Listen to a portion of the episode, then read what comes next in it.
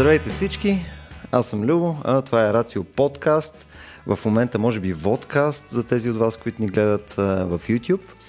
А, днес записваме Vox Nihili в а, формат и видео.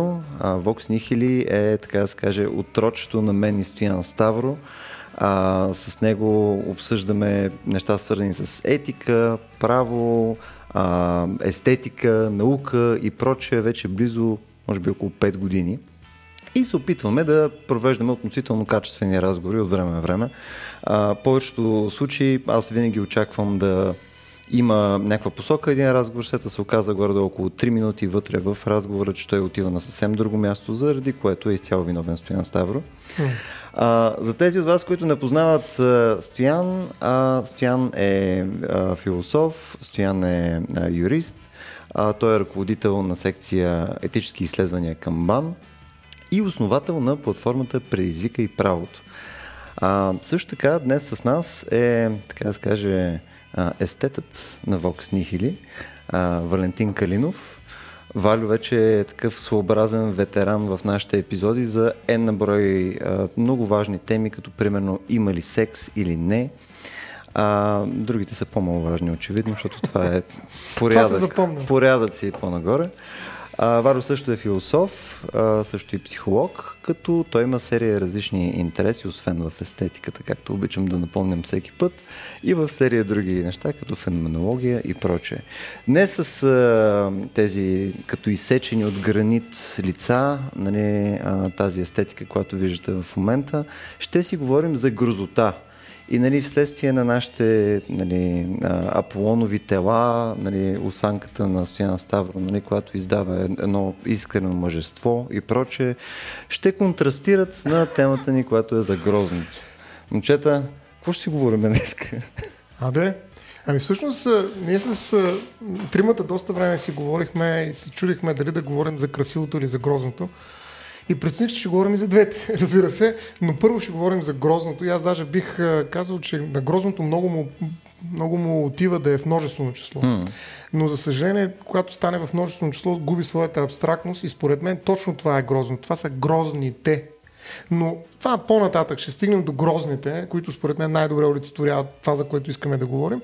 А, но с вас решихме да говорим за Грозно, защото то е по-интересно, по-любопитно, много повече неща може да си кажем, тъй като най-вероятно по-добре го разбираме, по-често го виждаме и някакси ни е по-близко до, до нас самите.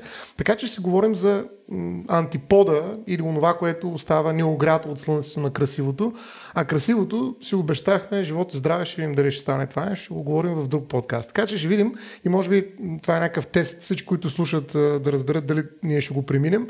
Ще се опитаме да говорим за грозното или за грозотата, както ти каза, без да намесваме, може би, главния виновник за съществуването му, именно красотата. И Той... ми е много любопитно да видим как ще го направим. Тоест, даже в дефиницията се опитваме просто да дефинираме грозното като липса на красиво и просто да не дефинираме красиво. Да, и да видим как стане тая работа. Доста Възможно е, е да го удържим грозното само в рамките на самото него.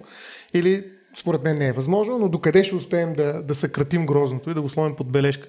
Като бележка под линия ще е едно от най-любопитните неща, които се чудя как точно ще стане, въпреки разговорите не да. Варо, ще окортиме ли грозното? А... Ами, ще се опитаме, но грозното е такова, което се съпротивлява а, такова, което противостои, а, за разлика от красивото, което е склонно да омайва, да по някакъв начин да ни потапя в един унес и в, да ни кара да съзерцаваме и да изпитваме някакви удоволствени преживявания. Грозното е онова, което се набива на очи, mm-hmm. така да се каже, онова, което ни противоречи а, на нашата чувствителност, на нашите емоции, онова, което винаги има да каже нещо срещу онова, което ние мислим, онова, което ние преживяваме и онова, което ние сме. И когато казвам сме, очевидно е, че а, грозните играят много съществена роля в схващането за това какво е грозно. А грозните обикновено са онези, които са изключени, онези, които mm. са дискриминирани, онези, които са под една или друга форма на запрещение. Ще го кажа, естетическо запрещение, бих казал даже. Но аз искам да върна, да върна разговора само за малко, за да кажа, че всъщност разговора ни за грозното е и разговор за това, което се нарича негативна естетика естетика и което mm. на мен лично ми е много интересно. Тоест, възможно ли е да има естетически преживявания, които почиват не на споменатото преживяване на унес, на радост, на щастие или доволство, както красивото ни подсказва, а които преживявания са основани на а, страх, отвращение, на различни форми на негативна емоционалност. Mm на отврата, на, на изненада, на стъписване, на ступор и така нататък. И всъщност естетиката в своята история ни показва, че да, такъв естетически опит е възможен. Най-малкото нека да се сетим за хорър филмите, mm-hmm. които са изключително популярни, разбира се, чисто комерциално, но те са и естетически феномен. Не само в киното, но и в литературата и така нататък. Тоест, виждаме, че да, грозното представлява така важна част от така наречената негативна естетика, в която удоволствието е премесено и с нещо негативно. Без обаче то да престава да бъде естетическо удоволствие. И без да преставаме ние а, да му се наслаждаваме, макар и по един особен начин. Какво имам предвид? Имам предвид следното. Има множество картини, да кажем, на авангардни художници като Франсис Бейкън, които а, на първо четене вероятно биха били класифицирани именно като грозни mm. или поне като смущаващи, които обаче въпреки това не престават да ни въздействат, да ни карат да говорим за тях, да ни карат да ги харесваме, може би дори да ги обичаме, да ги боготворим, да ги обожествяваме, да плащаме луди, луди пари за тях. Но това е свързано с естетическо удовлетворение, като ги гледаме. То, те не задължително са красиви. Те могат да бъдат по естеството си грозни, просто mm-hmm. нали, те ни носят на нас някакво удовлетворение Точно от така. съществуването. Точно така. И това, е, извинявай, че те прекъсвам, Любо, но това според мен е една от тайните на грозното. Че от една страна ние може да го видим на улицата, да кажем, и да се отвратим от него. Mm-hmm. А, от друга страна, обаче, ние може да го видим в музея и да му се възхитим. Да, обаче искам да направя едно, а, според мен е важно разграничение, че не винаги грозното води до отвращение. Всъщност, аз бих казал, че за мен ми е много по-любопитна ситуацията, в която грозното води до осъждане. Защото когато тази негативна естетика, за която каза Валя, нали, води към отвращение, към погнуса и така нататък, а, и към ужас най-вече, според мен ние напускаме малко или повече грозното и отиваме при страха. Нали? И там грозното е по-силно, то е по-силно от нас, то е подивяло и то е нещо, което ни заплашва. И това грозно е малко по-различно от грозното на грозните, които като минем, както каза а, Любо, нали, аз съм виждал грозотата, абстрактната грозота няколко пъти. Нали. Когато минем Днеска. покрай грозното, покрай грозния, който обаче ни осигурява уюта на нормативното превъзходство спрямо него, тогава ние осъждаме. Тоест, м- м- трябва да разграничим грозното от това диво грозно, което ни предизвиква ужас в нас, или някаква, някаква тревожност, почваме да мислим някакви философски неща и прочее. И грозното, което то, да, може би ни отвръщава, но най-вече ни показва нашата сила на неговия фон. Тоест, пак казвам, нашето нормативно превъзходство, защото той е грозен, а ние не сме толкова грозни и затова трябва да го дискриминираме. А, нали, това, което и Валю спомена, нали, което беше началото на моята а, отварянето към тезата към, за грозни. Тоест има една дива грозота, която ни заплашва и има една грозота, която е овладяна от а, нормата на красивото и ние можем да осъдим много лесно. Бе, ти почваш да правиш в момента, а, грубо казвам, една каталогизация на грозното. Mm. С което като цяло аз съм съгласен, нали, че трябва по някакъв начин да, да го вкараме в някакви рамки. Нали. То грозното е в крайна сметка, може би някаква шапка, под която шапка има много различни mm. типове грозно. Нали, може да кажем, че нали, включая и тази негативна естетика, нали, която може да бъде окачествена в някакъв по-широк смисъл, като грозно. А, нали, имаш грозното на разваляща се храна, да кажем. Mm-hmm. Тя също ти е нещо грозно. А, нали, някаква липса на конкретни пропорции, които ние приемаме за красиви, нали, съответно тяхното разбъркване по някакъв mm-hmm. начин е грозно. Но какъв е целият набор от такива грозоти, които можем да набележим? Може да ги сложим наистина в някакви категории, защото нали, ние в крайна сметка така работим като хора. Ние слагаме категории, за да може да си обясним света.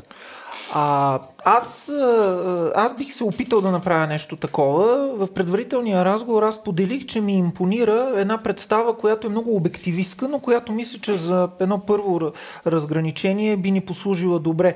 А, Разбира се, ще говоря за красотата в едно изречение, но няма как, защото това са релативни понятия. Mm.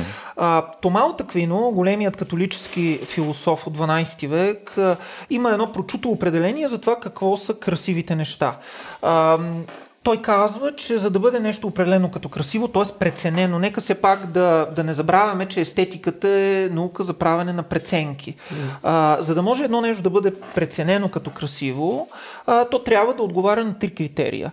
Първо, то трябва да притежава това, което Тома нарича интегритас или цялостност, да бъде нещо цялостно. Mm. Второ, то трябва да притежава пропорционалност, пропорцио. И трето, то трябва да притежава едно много особено качество, което се нарича, Тома нарича т.е. яснота на формата, изчистеност на формата.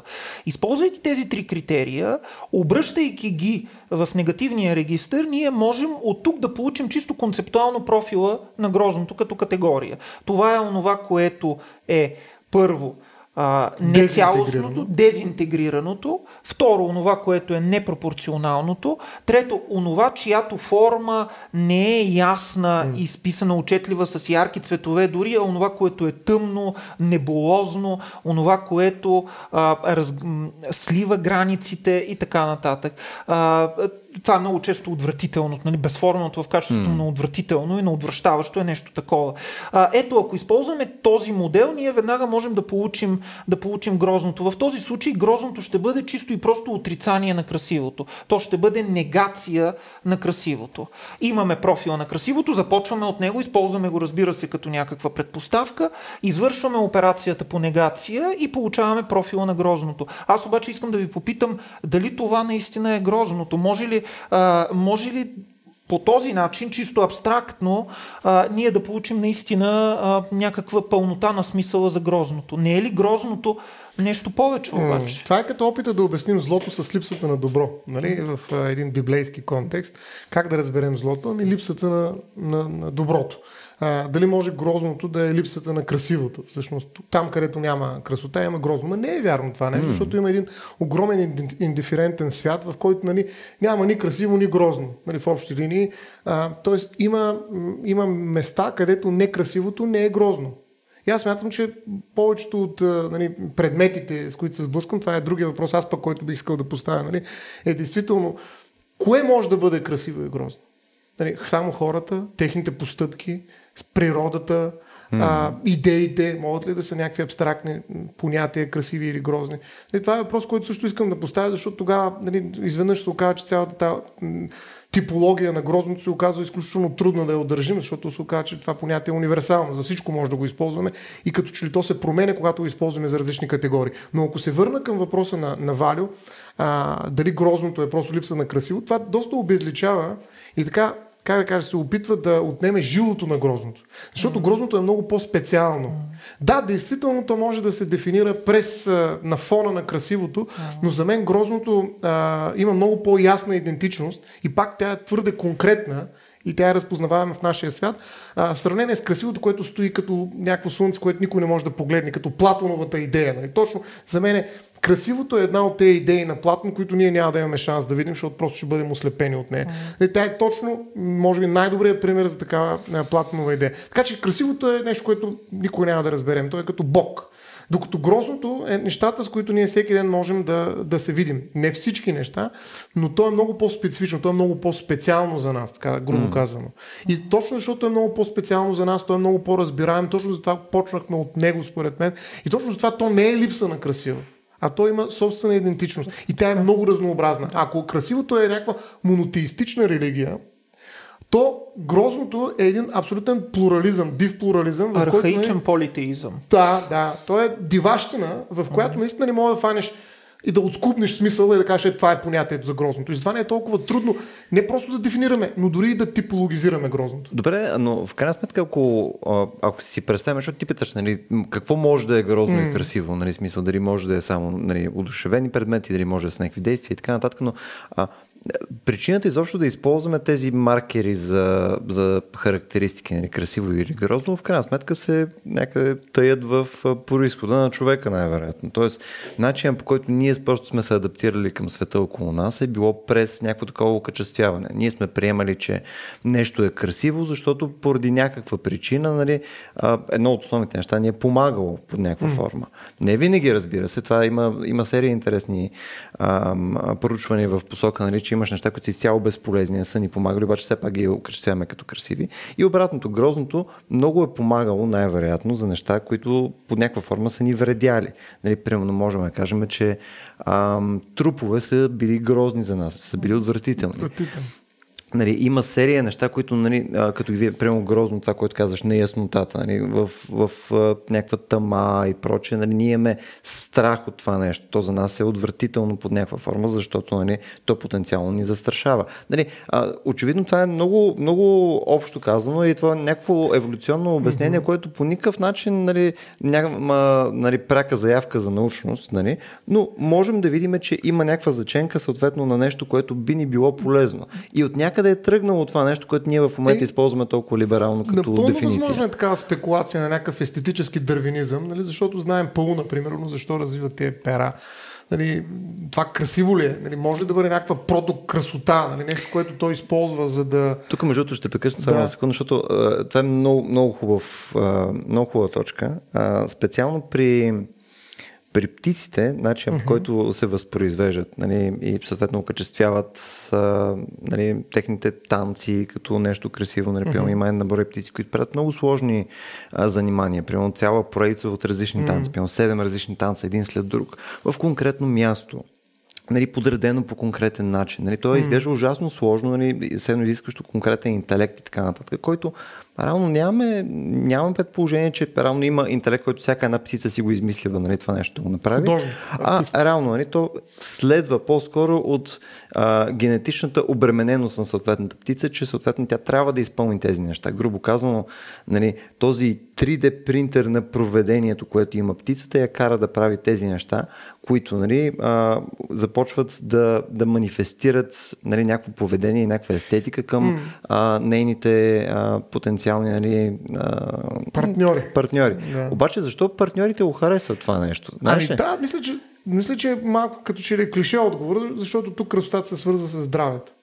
С способността на съответната птица, след като поддържа един такъв безполезен орнамент или даже система от орнаментика нали, и провежда толкова сложно поведение, че най-вероятно е здраво и е добре да вземем нейните гени.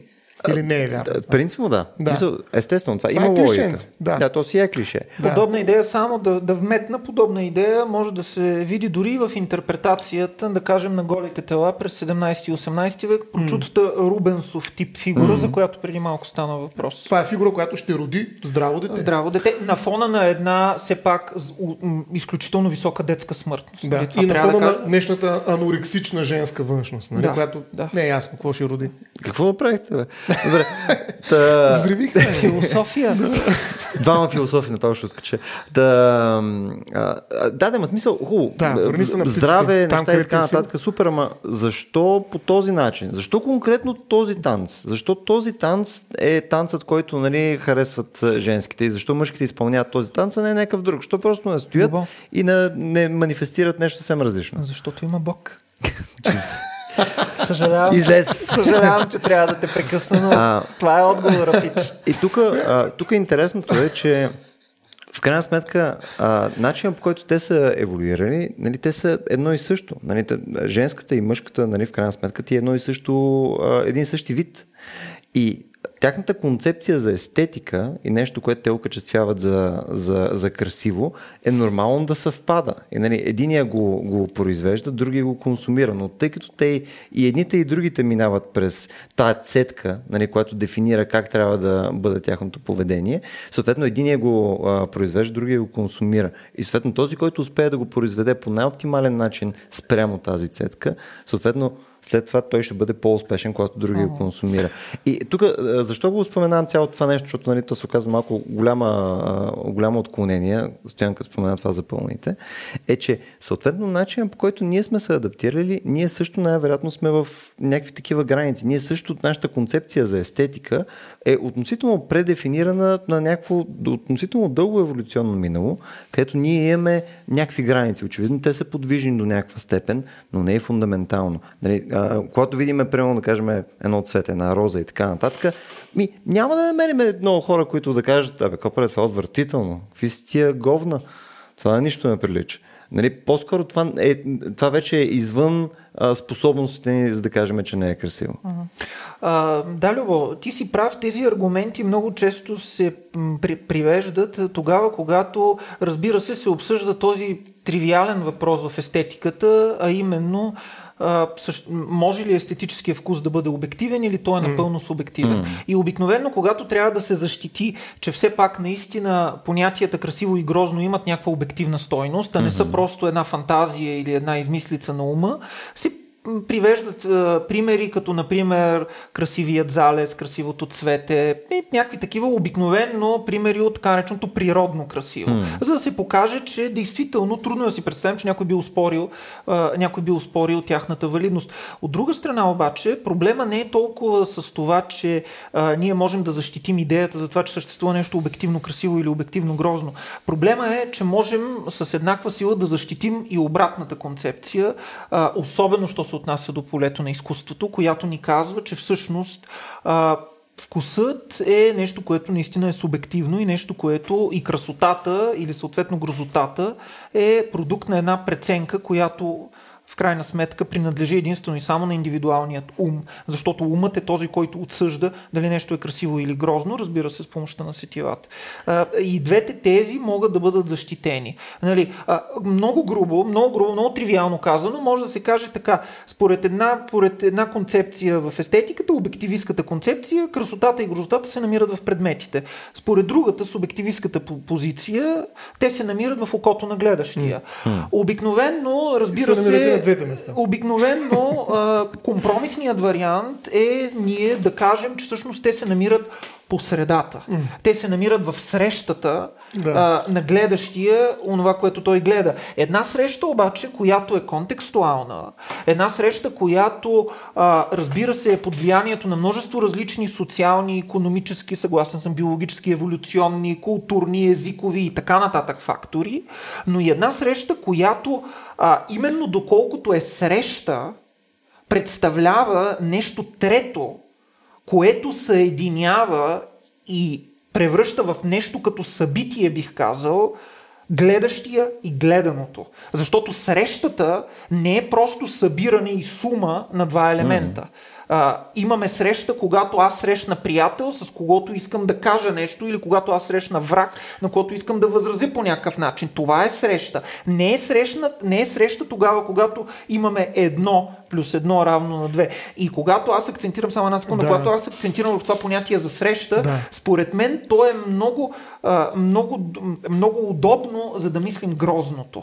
Защото грозното действително нахула в нашия живот именно през срещата ни, след малко ще кажа нещо, през срещата ни с реалността такава каквато е. Да, аз това бих искал да продължа, макар че ми се иска да се върна от там, където бях тръгнал от то пълна беше, но нищо ние наистина отирахме много надалече а, и не мога да се върна вече тук така към пълна, така че трябва да тръгна от срещата. да тръгна от срещата. А, за мен е много важно нали, наистина с кого се срещаш обаче, защото когато говориш за предмети, се срещаш по- по-често с самия себе си. Нали, това е много интересна среща, която е по-скоро рефлективна. Нали, ти просто използваш предмета като един вид огледал за някакъв тип проекции, които правиш и наистина среща е самия себе си. Когато се срещаш обаче с някой друг, в който виждаш красиво или грозно. И тук трябва да внимаваме да не отидем пак твърде много към красивото, защото това се получи май последните 5-10 минути. Тук теста може би не го издържахме. Но в момента, в който нали, имам друг, който аз казвам дали е красив или грозен, тогава вече среща ми е с другия. И когато другия присъства в тази среща на красивото и грозното, тогава нещата вече не са просто естетика, а стават етика. И това аз бих казал, че естетиката е първата етика, дори и в рамките на един такъв биологично еволюционен поглед върху красивото, което е здравото, пропорционалното и така нататък нататък. Нали? Аз бих ти отговорил защо точно тези. Ми, голям прас, че са точно тези. Просто въпрос на случайност е, защото те имат толкова много, в тези милиони години на еволюция, имало толкова много форми на пропорционално здраво живо тяло, което mm. по някакъв начин било показвано на едно друго тяло, което иска да се възпроизвежда, че всъщност защо тези точно сега, нали, това толкова е ирелевантен въпрос според мен, че даже няма да му отговоря, съжалявам. Но друго искам да кажа, че... Радикализира състоянието. Радикализира се. Да, първата етика, наистина е естетиката, защото тя е първата, която се опитва да вкара някакви правила. И те изглеждат интуитивни. И ти гледаш тук, какво прави она, как се каже, наляво хубавите, надясно лошите, или обратно беше. Вижда се, че не съм го ползвал ползва това. Но идеята е, че Айде, айде, айде. Нали, много лесно, много лесно можеш да отсъдиш. Нали, това е първата етика и първото съдене. Защото е много лесно да кажеш, че нещо е грозно и нещо е красиво. Нали? Или, много е лесно това. Буквално е в природата ни а, това съдене. Докато в етиката се опитваме да овладеем този инстинкт за съдене, който е естетически и да кажем, чакай малко сега, хубаво, тези 3 секунди, в които ти го прецени, можем ли да ги интерпретираме по друг начин и да кажем, че той е грозен, Нали, Квазимодо всъщност е етически изключително богата личност и ние трябва да го уважаваме. Това се случва обаче след един много по-задълбочен разговор, който в пълна, съжаление, няма как да го води. Пълна или е красив и нищо. Нали, повече разговора приключва. Затова нали, тази идея за красивото и нали, нейния обект е много важен според мен като въпрос, който се опитах да задам, защото е много важно дали говорим за природата или за другия човек и за хората. Когато говорим за другия човек и за хората, тогава разговора става, той се взривява, той става свръхнова от различни срещи вече, различни измерения. А, аз съм съгласен да. напълно с това, което ти казваш и само ще направя следното уточнение, което естествено функционира само на нивото на някакви нормативни разбирания от гледна точка на естетиката и на етиката и на аксиологията като наука за ценностите, но все пак нека да припомним, че а, съжденията или преценките, които правим в етиката, отсъждайки нещо като морално, неморално, правилно, неправилно и в естетиката, отсъждайки нещо като красиво или грозно, са напълно различни по своя характер. А това Днес, ясно... Може. Не, не, не, не. А, напротив, това е ясно видимо, ако се върнем към Кант. Значи, критика на способността за съждение е критиката, в която третата критика, в която Кант разгръща теорията си за естетическата преценка. Обратно, критика на практическия разум е критиката, в която Кант говори за морала. Но в началото на способността за съждение той ясно дефинира и диференцира, пардон, етическите от естетическите преценки. Естетическите преценки винаги са обосновани, са основани на това, което Кант нарича а, незаинтересованост. А, докато при етиката не е така. В етиката не може да бъдеш незаинтересован. Всичко това обаче са нормативни модели. Когато ние влезем в плътта на живота и в гмеща на всекидневието, всъщност виждаме точно обратното. Хората постоянно смесват етическо Те, това с да естетическо. И че и двете са съждения. Тоест, нали, в един по-еволюционен план, аз съм съгласен, че има голяма разлика. В смисъл, ако смяташ, че нали, в никакъв случай не прави за знак, знак за равенство между етика и естетика. Въпросът е, че първородният грях на естетиката може да бъде видян и в очите на етиката. Тоест, етиката се опитва да направи съжденията, нали, това, това е критика за това съждение, mm-hmm. да ги изведе на ново, ново ниво, на различно ниво, което го няма при животните. Това искам да кажа. Mm-hmm. Че етиката е второто ниво на тази игра, в която съдим и има съждения. Безспорно. И тя е със съвсем различни правила. Но го има. Връзката има и тя продължава да обогатява и двете полета. Има едно cross-pollination на тези наречения, който се случва между етика и естетика непрекъснато в теоретичен план. Да, но, но по-скоро набора, който е на етиката е, е много различен. По-голям набор, отколкото на естетиката. Мисля, може, в добрия случай част от естетиката може да е под набор на етиката. В добрия случай. Може и обратно. Може както да естетизираш доброто, така и да морализираш злото. Нали, когато кажеш една постъпка е грозна, правиш точно това. Но тук забелязате ли, забелязате ли как в, в целия разговор обаче работиме с едно такова много, много а, детинско противопоставяне. Нали? Имаме, имаме нали, красивото, имаме грозното, все едно са единици и нули. Нали, съответно е там грозния, той защото е грозен брат. Съответно той нали, а, веднага срещу него имаме някакъв негативизъм, нали, веднага почваме да го сегрегираме и така нататък. Пък красивото е красивото, нали, такова благовем. А то равно е някакъв някакъв спектър. А, и съответно ние трябва да може да си представим нали, дали са хора, обекти или просто там някаква а, естествена красота нали, на, на Вселената около нас и така нататък. Ние може да си представим а, някаква скала, особено в сравнение. Нали, ти, когато казваш нали, наляво, надясно, наляво, надясно, да, да, ама ако не ти е този човек в момента, където да кажеш пълно грозен, Викаш красив, нагоре ако примерно представи си, имаш, да кажем, 100 човека. Mm. И знаеш, тия 100 човека, Точно, те няма да ги... Да ги подредиш трябва. Да, в смисъл, ти можеш да ги подредиш пак на, на грозен и красив, обаче ако трябва да ги, да Първи, ги степенуваш, mm-hmm. точно така, ти пак ще направиш а, някакво околичествяване на тяхната красота или грозота, съответно. В смисъл, според зависи в коя част на дупката си. Това е като мис България. Трябва да ги подредиш. Тези преценки, да. те са изключително хаотични и доминирани от невероятно много такива субективни фактори, Естествено. които в крайна сметка не могат да бъдат преброени и не могат да бъдат промислени. Да, тук само нали, ще допълня, че нали, ти започна и с това, че в крайна сметка то е някакъв, някаква форма на компатибилизъм между това каква част е субективни фактори, каква част е предефинирана в нас. Нали? То малко nature-nurture тип аргумент. Но в крайна сметка можем да кажем, че ги има тия неща. Мисля, откъдето и да проистичат, тя ги има. Тоест, можем да наредим някакви неща в приоритетен списък, нали, за красота, грозота и така нататък. Което значи, че има някаква форма на околичествяване. Като качества имаш предвид, като да. необходим набор от качества, за да бъде нещо преценено като красиво или като грозно. Това ли имаш предвид? До някаква да, степен да. Да кажем, Мисля, например, трябва да дойде. красиво е онова, което предизвиква удоволствие, грозно е онова, което предизвиква отвращение. Красиво е онова, което е пропорционално, грозно е онова, което е непропорционално и създаване на определен списък.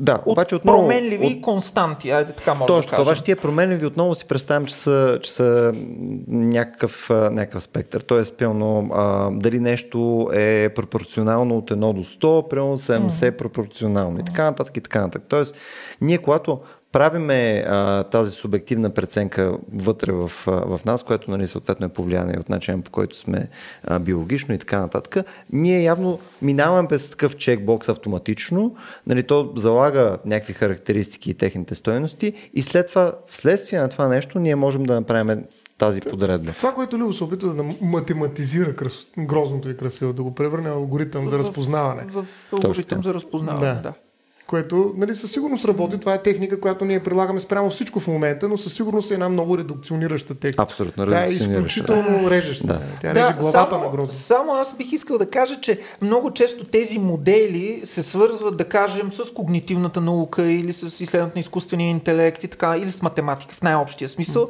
Но всъщност, ако ние влезем на нивото на социалното, и това може би ще го говорим, когато говорим за красивото малко повече, ние ще видим, че и социалното налага този алгоритъм по точно този начин. Mm. Разбира се, без да прибягваме до единици и нули, без да имаме някаква експлицитна математизация, всъщност самата отново ще кажа, плът на живота и самата структура на всекидневието е организирана така от различни невидими социални, властови, економически, mm. политически, медийни, изключително mm. много медийни фактори, че те в крайна сметка водят до това ние да имаме един такъв шорткът, един такъв или евристика, ако когнитивно mm. казано, която точно. да ни помага а, ние да се ориентираме в сложния социален свят, който ни заобикаля mm. и да имаме възможност да отсъдим, абе, аджаба сега това красиво ли е, грозно ли е. И ако не дай си Боже, ти изпаднеш пред едно произведение на Франсис Бейкън или на Кандински, тогава ти започваш да цъкаш с език и да казваш, ми не мога да преценя. Аджаба сега това красиво ли е или грозно ли е? Казваш, не, не, това не става за нищо. После стоиш, стоиш, го гледаш така и кажеш, бе, то всъщност някакси ми въздейства, бе. Това, е, този цвят хубав е някакъв такъв. Аз съдя по моите, съдя по моите ученици в, в училище. Преди няколко, преди няколко дена а, им показах една картина на един известен художник, Барнет Нюман, който се занимава много с възвишеното. Картините му представляват обикновено големи платна, които са едноцветни, но с много силни интензивни цветове. И разбира се, появата на тези картини на, на, на дъската беше свързана с абсолютно полярни, поляризирани реакции. Едни казаха, не, това не става за никой, аз мога да го направя, това са очаквани реакции. Да. Други казаха, бе, да, да, ама то всъщност ми въздейства.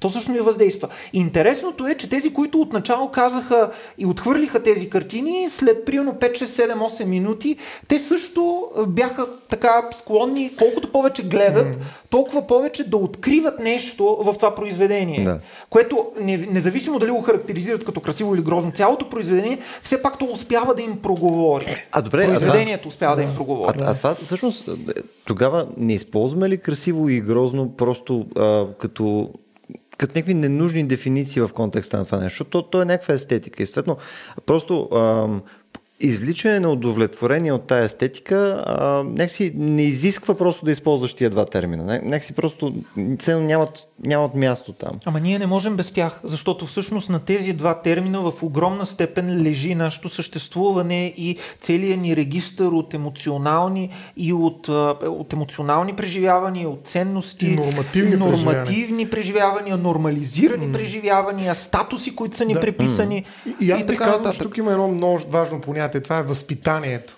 Разбира значи, ние можем това, което и каза Валя, нали, да възпитаме правилния подход, нали, за да разбереш кога нещо, което се чудиш какво е, е грозно или красиво. Тоест, когато гледаш една картина дълго време и получаваш някаква интерпретация, разсъждаваш, и ето как минаваш малко от естетиката към етиката, тази рефлексивност mm. на етиката. И тя всъщност отваря една едно пространство, което може да възпиташ вкуса си.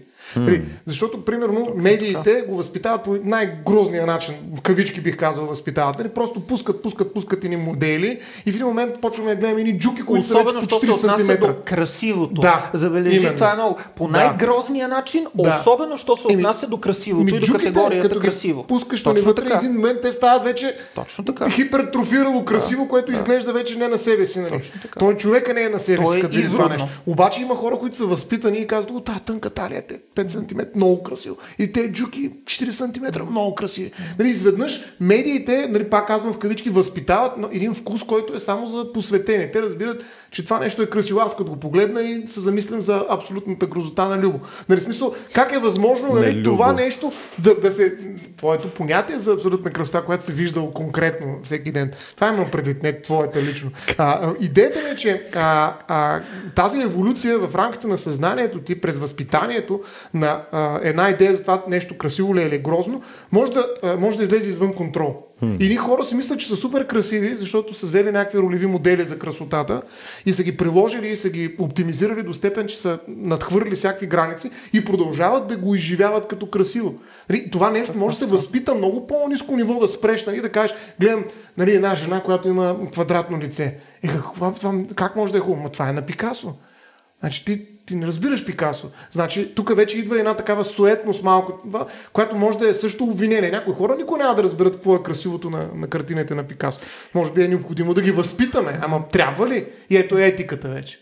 Ето, то в крайна сметка ти отново стигаш до това, което го почнахме и с Валя, нали, че Да. а, нали, има голяма доза субективност в цялото нещо. Тя може да бъде възпитана, Което тя е е контекстуална. вече, е обек... интерсубективно. Точно е така. това. Тя е нещо, което съответно ти можеш да бъдеш потопен в такава естетика, нали, в, а, в твоите социални взаимодействия. Обективното и интерсубективно. Това Кан Да. го казва. Точно така. Да. И, и съответно, нали, това, че примерно, ето да кажем, ти, ти не се наслаждаваш на, на този тип естетика, която бива нали, тиражирана през там Или масови медии и така нататък. са 56 кубика не Окей, знам, но, 560. но съответно можеш да видиш, че това, ако бъдеш потопен в този тип социално и съответно а, натренираш себе си съответно, в следствие на консумиране на такъв тип съдържание mm. и така нататък, това за тебе ще работи. И това не значи, че нали, съществува абсолютно красиво, което трансцендентира нали, всичките такива видове, нали, примерно естествена красота или съответно аугментирана красота по Пак начин, по който описа и така нататък.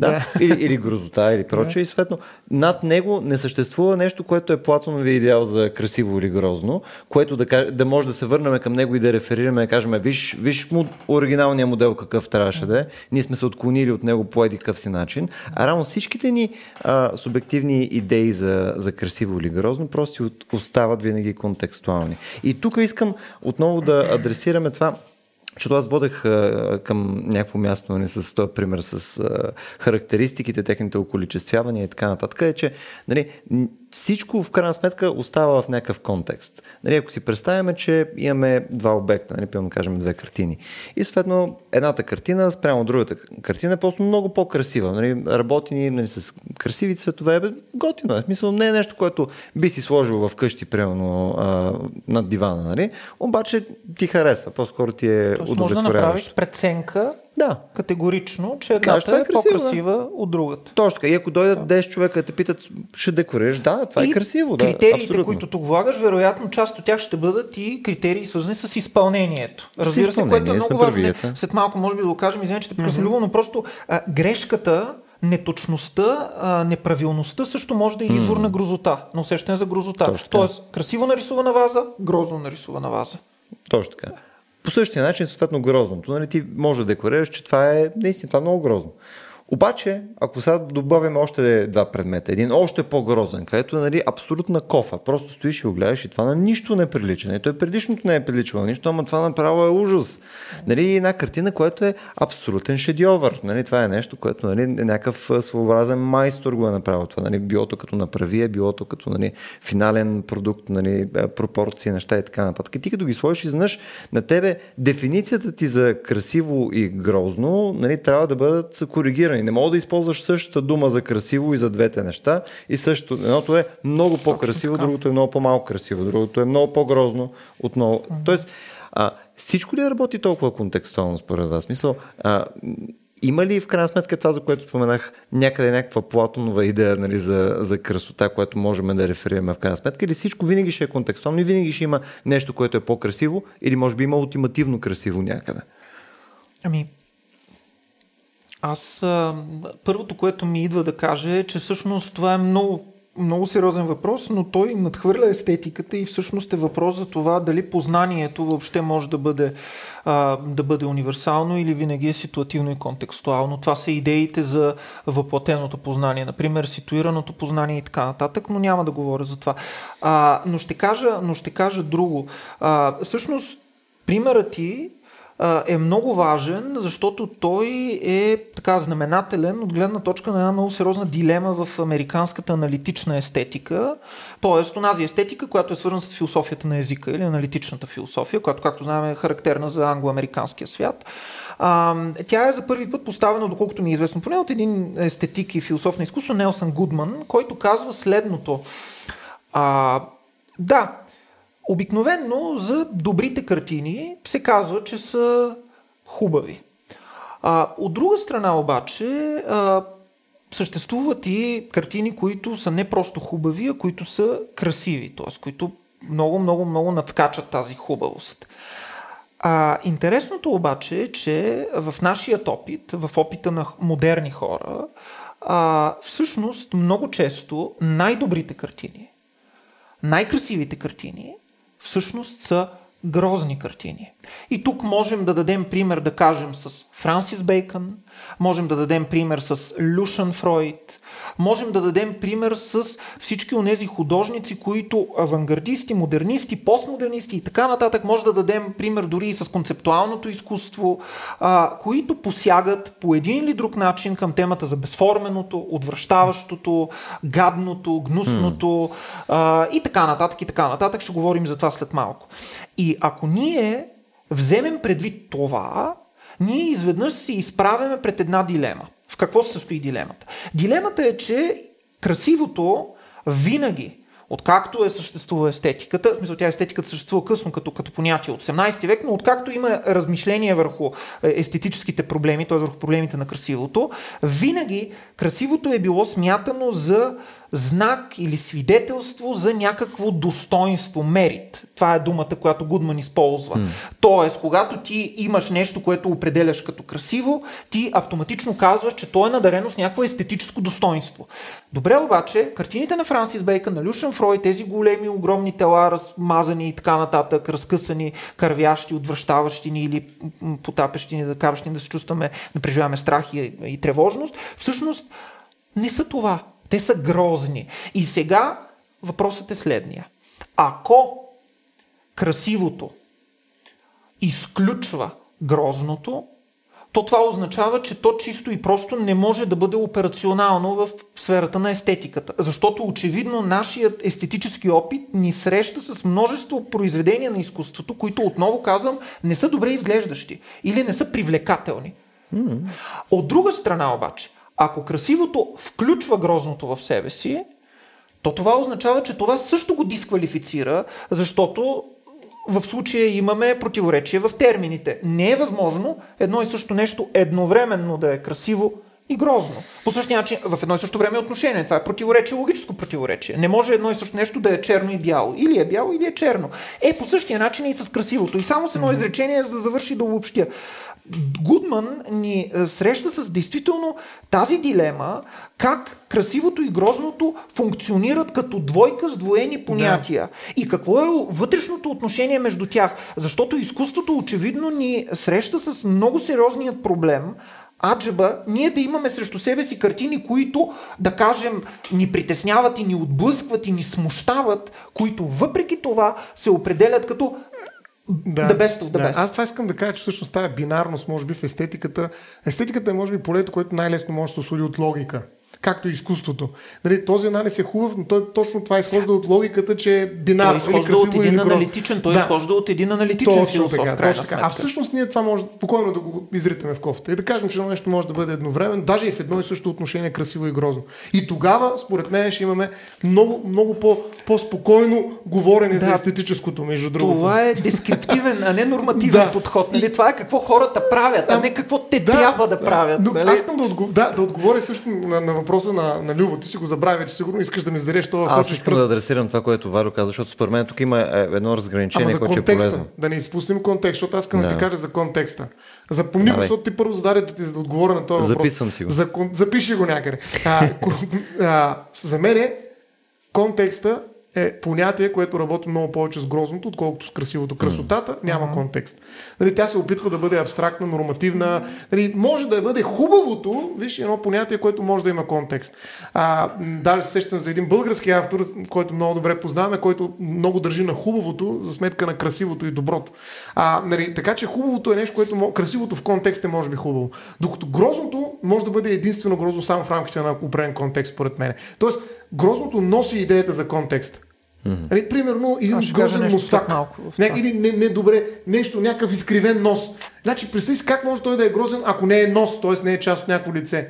Така че грозното за мен е начинът, по който ние работим с контекста. И затова mm. грозното е специално. Защото то е специално за нас в рамките на този контекст. Аз познавам един човек, който буквално мога да рисувам като карикатура. Карикатурата винаги а. екстрактва някакъв контекст. Да. Не, аз ще говоря много, тъй че ти кажа.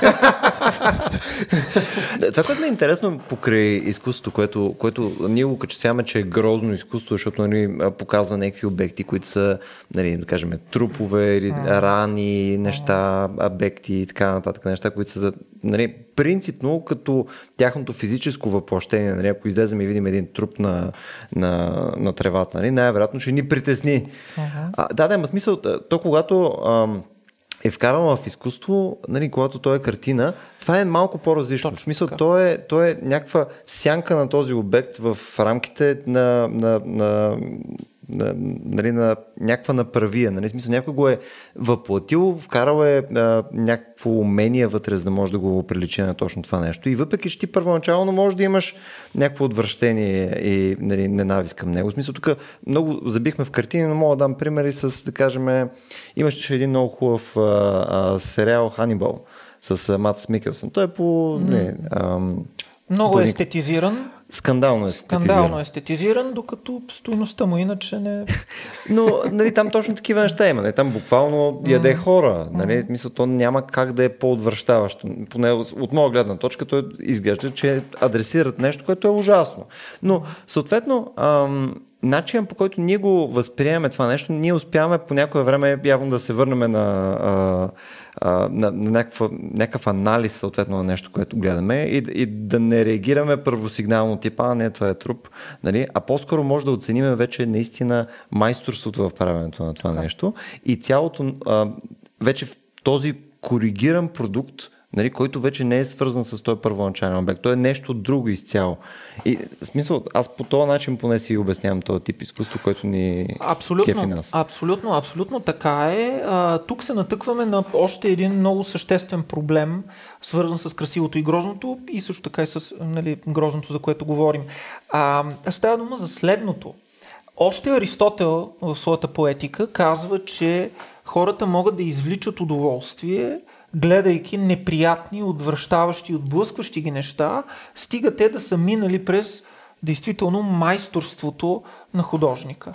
А, това означава, че самото изкуство е способно а, представяйки и репрезентирайки нещо, което в действителността ние бихме определили като грозно и бихме се отвратили от него, със самото това вече да му придаде една чисто естетическа стойност. Mm. А, това е и подхода на Кант, впрочем. Кант казва на едно място, че а, когато ние имаме работа с отвратителни, грозни неща, грозни в кавички, като болести, битки, сражения, смърт и така нататък, работата на изкуството е всъщност да ги естетизира и да ги направи mm. красиви. Това обаче, не, това обаче не решава проблема, напротив, още повече го осложнява. Защото изглежда, че а, можем да направим една така много обща типологизация. Тя, впрочем, е преве, направена от а, Умберто Еко в една много хубава книга, която а, ние сме донесли тук. Това е История на грозотата. А, това е италианското издание. Има история на красотата. То е. Което чудо, що е по- по-дебела книга от тази. Да, тя, История на красотата е преведена на български. А всъщност да е а, но това са две изключително полезни книги, изключително полезни гледна точка на възпитанието на естетически вкус, разбира се, но в началото а, Умберто Еко казва така, съществува грозота сама по себе си и това са неща, които могат да кажем да предизвикат отвращение у нас, да кажем трупове, а, различни неща, които свързваме с отвращение и погнуса. Съществува една грозота, която е чисто безформена грозота. Това е грозота, в която, да кажем, има нарушаване на пропорциите, нарушаване на целостността и така нататък. И накрая съществуват и репрезентациите в изкуството на тези два типа грозота. А, как те могат да бъдат репрезентирани, защото когато става дума за а, безформена грозота, тук се няма пред произведението на изкуството. Напротив, тук се има предвид, да кажем, едно лице, което е обезформено лице. Например, когато ти го а, когато ти го... То не е отблъскващо или отвръщаващо в смисъла, в който нещо абектно е отвръщаващо, но когато ти го изобразиш, ти вече си в една различна хипотеза, Стояне, както ти Е. би казал. Защото това са три различни случая. Случая, в който ти имаш, да кажем, един труп, който се разлага и от който излиза черви от, от него. Случая, в който ти имаш едно лице, което е с един много крив нос. И случая, в който ти имаш изображение на този труп и на това лице. И това вече е изчистена естетическа ситуация. Реално там страха и опасността я няма. Няма го трупа или носа, който може да ти влезе в устата. Нали, грубо казано, червея. А, а имаш картина, която да, е изцяло естетическа ситуация. Ти си в... Ето ти контекста, за който ти също питаш. Не, ти си в естетически контекст, който наблюдаваш това нещо от дистанцията на наблюдателя, а не на участника в ситуацията, в която пред теб ме разлагаш се труп. А то е опитомено в рамките на изкуството. Да, е макар че изкуството се опитва сега в момента новите перформанси, хепанинги и така нататък, нали, модерното изкуство се опитва а, нали, да се сблъскаш с дивата природа на грозното. Нали. Буквално, най-вероятно в един момент музеите ще са пълни буквално с разлагаш се трупове и това ще е някаква висше, висше изкуство. Нали. Мисля, Що да ги гледаш нарисувани нали, от дистанцията на спокойния наблюдател, който е спасен от червиите, а, а трябва да влизаш с маска, ако трябва и с една уникална воня, обаче разглеждаш истински трупове на животни все пак на този етап. Това, това от друга страна е свързано а, първо с една тема, която ти е много близка Да. и ти беше писал за Хаген, мисля, че се казваше и пластифицираните Да, човешки тела. От друга страна това е свързано с темата дали пък в едно по-близко или по-далечно бъдеще няма да се заличи границата между увеселителните хорър паркове и галериите. Защото всъщност те и двете продават, ще го подчертая, продават емоции. Ти каза, влизаш в галерията и виждаш разлагащи се трупове и някаква вон- вон- воня, която те, нали, те направо те унищожава, но ти си близо до този перформанс на художника. Не е ли подобна ситуацията в момента, в смисъл не с трупове, разбира се, но в увеселителните паркове? Тоест ти влизаш в един парк, в който си плащаш за силните емоции, Да. които те държат близо Да. до същите неща. До, до дивото, до опасността, до неизвестността, до това, че ти ходиш и не знаеш откъде ще излезе някакъв скелет или някакъв вампир ще ти скочи на главата, нали? И това нещо създава Ма усещане ти от знаеш при средновековието е имало специални циркове на точно чудовищни тела. Не само, Нали? даже напротив, те И избояват през момента 19 има. век. Да, и Всъщност сега има, най-вече, да, и сега има има. много. Нали, такива, които нали, се правят на някакви животни, показват се, те от това се печелят. Нали, човека слон направиха хубав филм за това нещо също. И какви ли не някакви обезобразени тела, които продават собствената си грозо- грозота. Нали, хората отиват там, за да видят, да докоснат грозното. Искам в този смисъл е сега Да. ми е дългата реплика, която обаче не мога да не кажа. Да, да. Любо съжалявам, не мога Подготвяме да не дупликата кажа. за състоянието. Да. А, защото, не, защото това е нещо, което много ме вълнува. Аз директно ще кажа, грозотата действително има връзка с истината, защото тя ни потапя в, а, в дълбините на живота. А, Тя ни дава живота а, максимално близък до нас. Тя действително ни сваля от платоническото небе на красивото и ни приближава до Реалността. грапавата, твърда, реална земя и ни свързва с нея. Но това, което искам да кажа е от сферата на историята на естетиката. Всъщност грозното като тема се явява много-много късно в естетиката. А, но за сметка на това се явява по един доста шармантен начин, който се цитира винаги, когато става дума за темата за грозното. Значи през 1853, мисля, че ако не може памета, 50-те години на 19 век, излиза една книга, която се казва Естетика на грозното. Тя е написана от един последовател на Хегел, който се казва Карл Розенкранц, който всъщност е по-известен с това, че той за дълго време заема катедрата на Кант в Кьонигсберг. Всъщност и това е една от най-престижните преподавателски позиции, професорски позиции в Европа.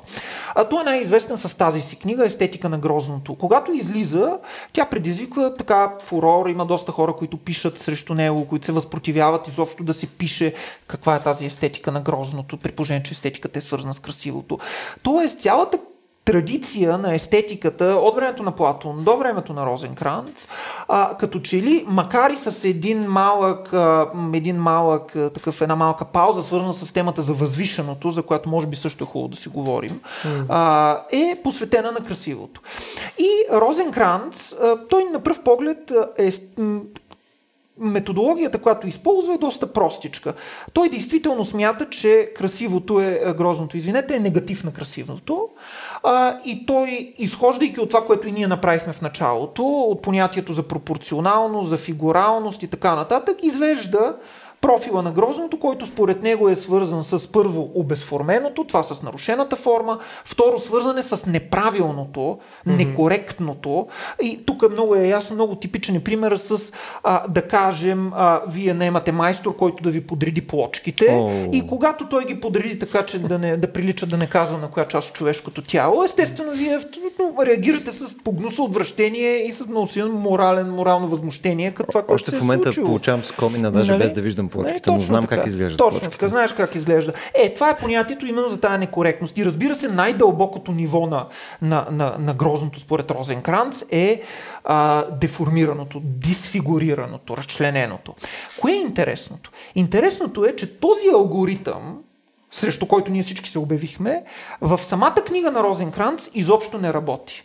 Защото когато той напусне това, така да го кажем, абстрактно разсъждение и влезе на нивото на своите иллюстрации и примери, с които книгата му е безумно богата, той всъщност разтваря пред своите читатели една огромна палитра от неизчерпаеми форми на грозното. Защо? Защото Розенкранц е автор, който е изключително чувствителен към това, че той живее в големия град, към страстите и скандалите на големия град, към характеристиките на живота в големия град.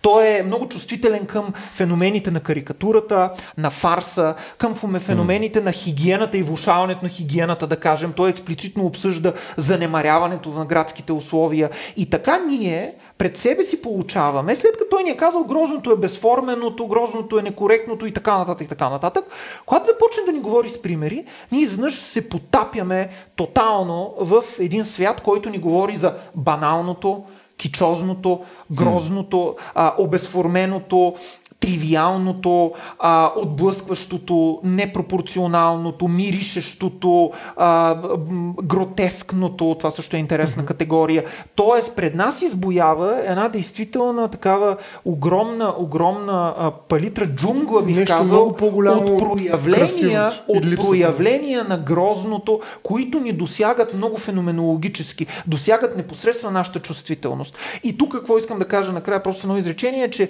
действително грозно грозното ни приближава до, до самата плът на съществуващото. Аз няколко пъти го употребих този израз, но за мен наистина mm. той е важен. А, и до тези противоречия, които съществуващото носи в себе си. Да, аз смятам, че грозното има много по-голяма дълбочина, много по-голям реализъм и много повече неща, на които може да ни научи mm. за нас самите. И там е мястото, където според мен а, дали можем да срещнем другия. И аз това непрекъснато се дърпам към тая категория. Нали? Не само грозното, което води до погнуса, но и грозното, което води до осъждане. Тоест до степенуване, това, което и ти каза, подреждане. Аз подреждам хората, а, като даже някакви ще изпаднат най-вероятно и ще отидат в а, концлагерите на естетическото, нали, където ще кажат, те мани ги тук. Да не ги показваме пред камера много, много, защото нали, все пак продаваме нещо, пък това няма да продаде нищо. А, та, има едни концлагери на естетическото, които нали, съдържат, без да има погнус. Аз просто не, че се погнусам от тях. Е, О, има, има. Но, и да, може, има. но, но не, да, не, не е важната. Важно е тази дискриминация. Това, това, а, дискредитиране. Нали, това, което ти каза в някаква степен, че той си е позволил да бъде некоректен нали, през външния си вид. Нещо, което забравихме да казвам, то е лукизъм ли, което се чудихме как да го... Лукизъм, а, да. как да го преведем на български. Като да, то, то от английски look, не, да. лукизъм. Лукизъм, да. Тоест, това осъждане мен ми е много важно mm. да, да, да, да кажем, за, защото то, то презимява много разговора за грозното. Mm. Нали, ние показахме нали, как наистина ето и Розенкрант. Нали, той тръгва от някаква абстрактна, много голяма, висока топка и се опитва да там да улови нали, с един сервис да върне нали, обратно към а, естетиката, нали, грозното. Обаче не става. В момента, в който се потопи в а, примерите, се оказва, че нещата се декомпозират. Нали, вече не мога да удържи една понятие, една категория. То просто и взривява този плурализъм на грозното, всички него, негови опити да го подреди през, нали, да го пречупи през рамката на красивото. И точно това нещо аз се опитвам да го замена още едно ниво. Нали, и там, където грозното живее в реалността, наистина, в контекстите, които ни го правят за нас специално, защото пак казвам, за мен грозното е онова, което е специално. И като специално то може да е естетически ценно и тогава то може да бъде предмет на някаква дори възпитана оценка, която казва, е това е грозно, обаче за мен е много специална тая картина, аз ще дам 3 милиарда. Нали, защото това аз го разбирам, за разлика от някаква красива абстрактна идея, примерно две черти, нали, а, или един квадрата, знаем на кой. Така, няма значение това, но аз искам да преземя в разговорите, където хората срещат другия и го осъждат като грозен. Всъщност, оказва се, че нашето общество и намира механизми, чисто психологически, дори бих казал а, медийни, за да работи с грозното. Шрек, за който си говорихме отново. Mm. Пред, този как ска, грозната Бети ли скаш сериал, да. А, който се опитва да вкара едни грозни. Има и много други места, които просто се чуе как може да изберат толкова грозен човек да го вкарат, но според мен, както има при чернокожите, нали, такива а, някакви бройки хора, които трябва да участват да. в а, филмите, така според мен вече има и запазени квоти за, гроз, за грозните. Вероятно това може да бъде мислено през идеята за equal opportunity си за diversity. Да, за това разнообразие, да. Защото грозното прави разнообразието възможно. Нали? Сещаме, че красотата и разнообразието малко mm. е странно да го кажем, че е възможно това нещо. Та, тази дискримина... Този дискриминационен потенциал на грозното, според мен, и опитите да го празнуваме като плурализъм е нещо, което дефинира много нашата ера.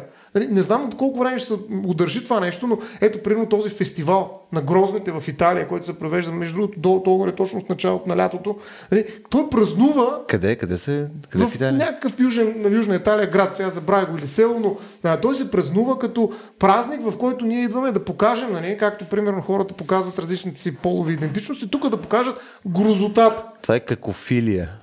Сигурно. Е, това е опит да бъдеш автентичен, да бъдеш себе си, mm. да покажеш реалността, да покажеш различните контексти, това огромно разнообразие и да се опиташ да не подрежеш това, което ти каза. Да не го подрежеш първо, второ, трето. Нали? Не наляво и надясно, да или не, красиво или грозно, а нагоре и надолу да го, да го степенуваш. Сега, кой подкаст се слуша най-много? Нали? Тук, ето, първите 10. Останалите, кой ги чел, майната им, нали, като, нали, къде е най-добрият място, където си говорихме да заровиш труп, нали.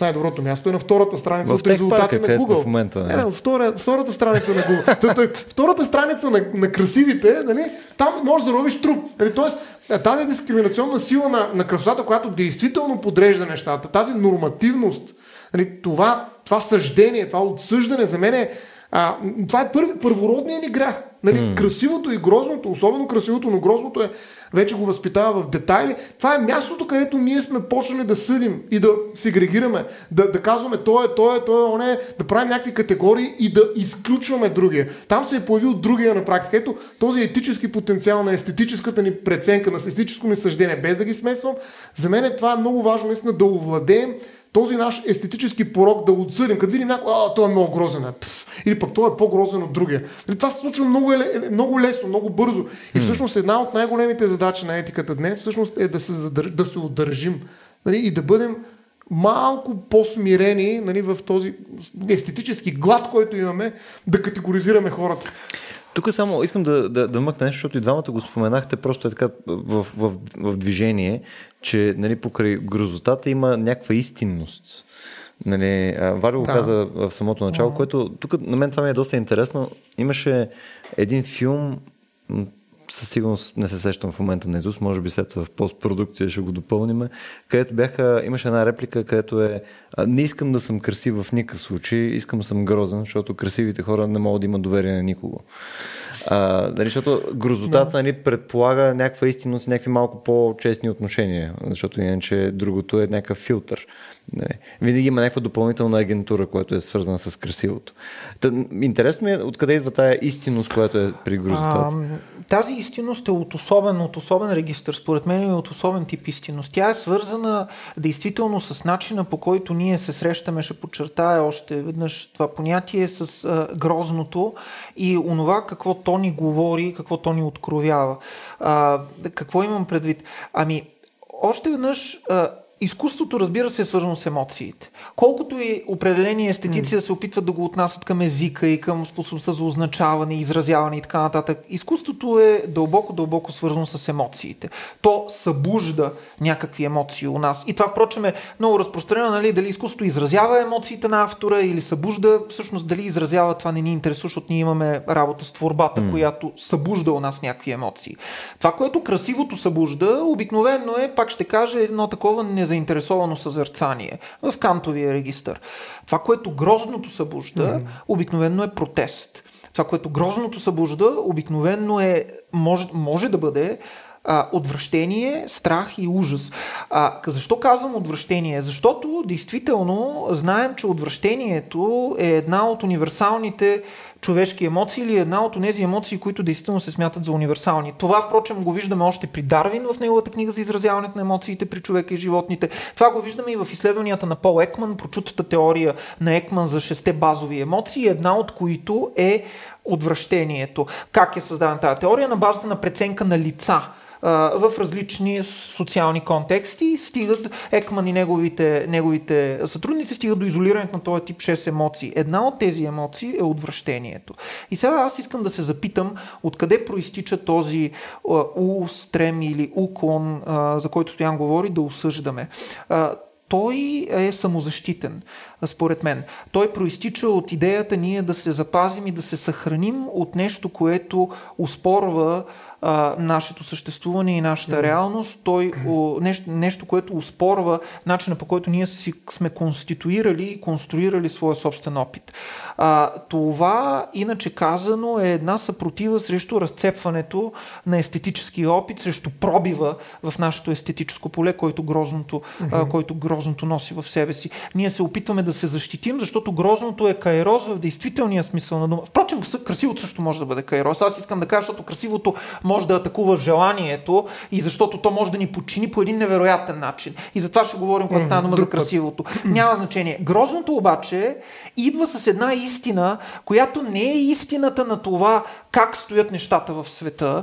Тя не е истината в смисъл на някаква адекватност, в тривиалното философско разбиране за истина, а е една истина, която е свързана с самото наше битие и с самата наша позиция в този свят, с нашата идентичност в най-дълбокия онтологичен нейн смисъл. Кои сме ние и какво е нашето място в света?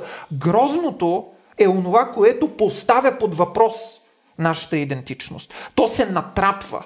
То винаги носи нещо, което ни натоварва. И тук искам да реферирам към прекрасните и към много любимите на мен карикатури. Mm. Карикатура идва от карикаре на италиански, което означава натоварвам, натоварвам, mm. наслагвам нещо отгоре, обременявам. Mm. Защото карикатурата изважда една ситуация или един тип mm-hmm. и го обременява с множество черти, които той няма или засилва неговите черти, така че той в един момент да започне още още веднъж ще кажа да ни боде, да ни боде в очите. Е, грозното, всяко грозно е карикатурно, грозното събужда у нас усещането за страх, събужда от нас усещането за отвращение. А, или може да събужда от тоест, усещането тоест, за отвращение. Тоест грозното не замазва в някакъв смисъл. Така ли? Грозното, по-скоро раз, точно разкрива. така. Не просто, че грозното не замазва. Грозното е освестяване. Грозното е оттърсване. Разбира се, в този смисъл грозното е естествено а, свързано дълбоко с песимизма и, и дълбоко с смъртта. А, грозното, грозното е заченато, то е дете на смъртта. Е, това е демоничното вече. И това, е, и това е демоничното, но не искам демоничното да бъде разбирано в юдео-християнски смисъл. Разбира се, сатаната, да, дявола, той не се изобразява или се изобразява така, че да може да го осмеем, да може да му се подиграем. Не, не говоря за това. Говоря за демоничното, в смисъла, в който това е обратната страна на живота. Но това е онази страна, от която ние носим своето име и носим своето битие. И Валю се радикализира. Пати да, аз бих казал, че освества, освестяването нали, е силна дума, може би. Не всеки би се освестил от грозното. А, нали, наистина, това зависи от потенциала на гледащия, но е провокация. Грозното със сигурност е провокация. Само да. ще кажа последно изречение. Да. Инсел културата.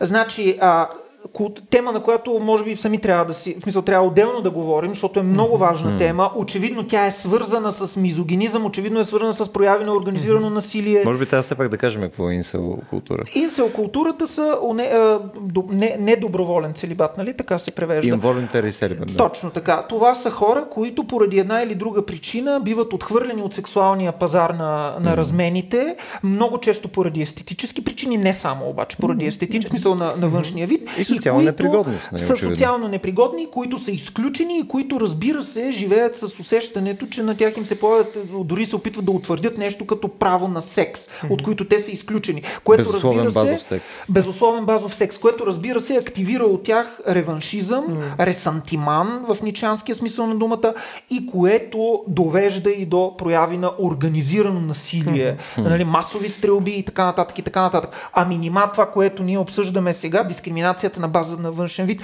не има отношение именно и към желанието, и към сексуалността, и към това, че хората биват изключени от, от Не. пазара на И се сексуалното. сещам за, за една песен, която сега не мога да запея от 90-те години, когато бях млад. Мога съм грозен, но за сметка на това съм тъп. Сто трябва да я пуснем тази песен. Е, мисля, че това обобщава всичко, което казваме. Ами, момчета, предлагам това да е финала на днескашния ни епизод. В смисъл, много съм грозът, но на сметка на това съм тъп. Точно. Мисля, че наистина подчертавката, която имахме нужда, Валю няма да имаш дуплика, защото обикновено сега е момента, в който Валю казва и още нещо. Стоян изчерпи всичко. Точно така. Ами, е- един доста грозен водкаст направихме. А, ще продължиме най-вероятно скоро с а, втория епизод, който е свързан с красотата, за който имаме, може би, още по-грозни неща, които да кажем. А, благодаря за тези от вас, които ни слушаха или гледаха а, в YouTube. А, ако харесате това, което правим като цяло, ако искате да им подкрепите под някаква форма, може да го направите на RACIO.BG, на колана черта Support. А, също така, важно е да им връщате обратна връзка за цялото това начинание, което правим в момента. А, съответно, ако може да го направите било то в нашия Facebook канал или в нашия Discord сервер, ще бъдем ужасно много благодарни. Еми, мисля, че това беше всичко от нас, момчета, за днеска и до следващия път.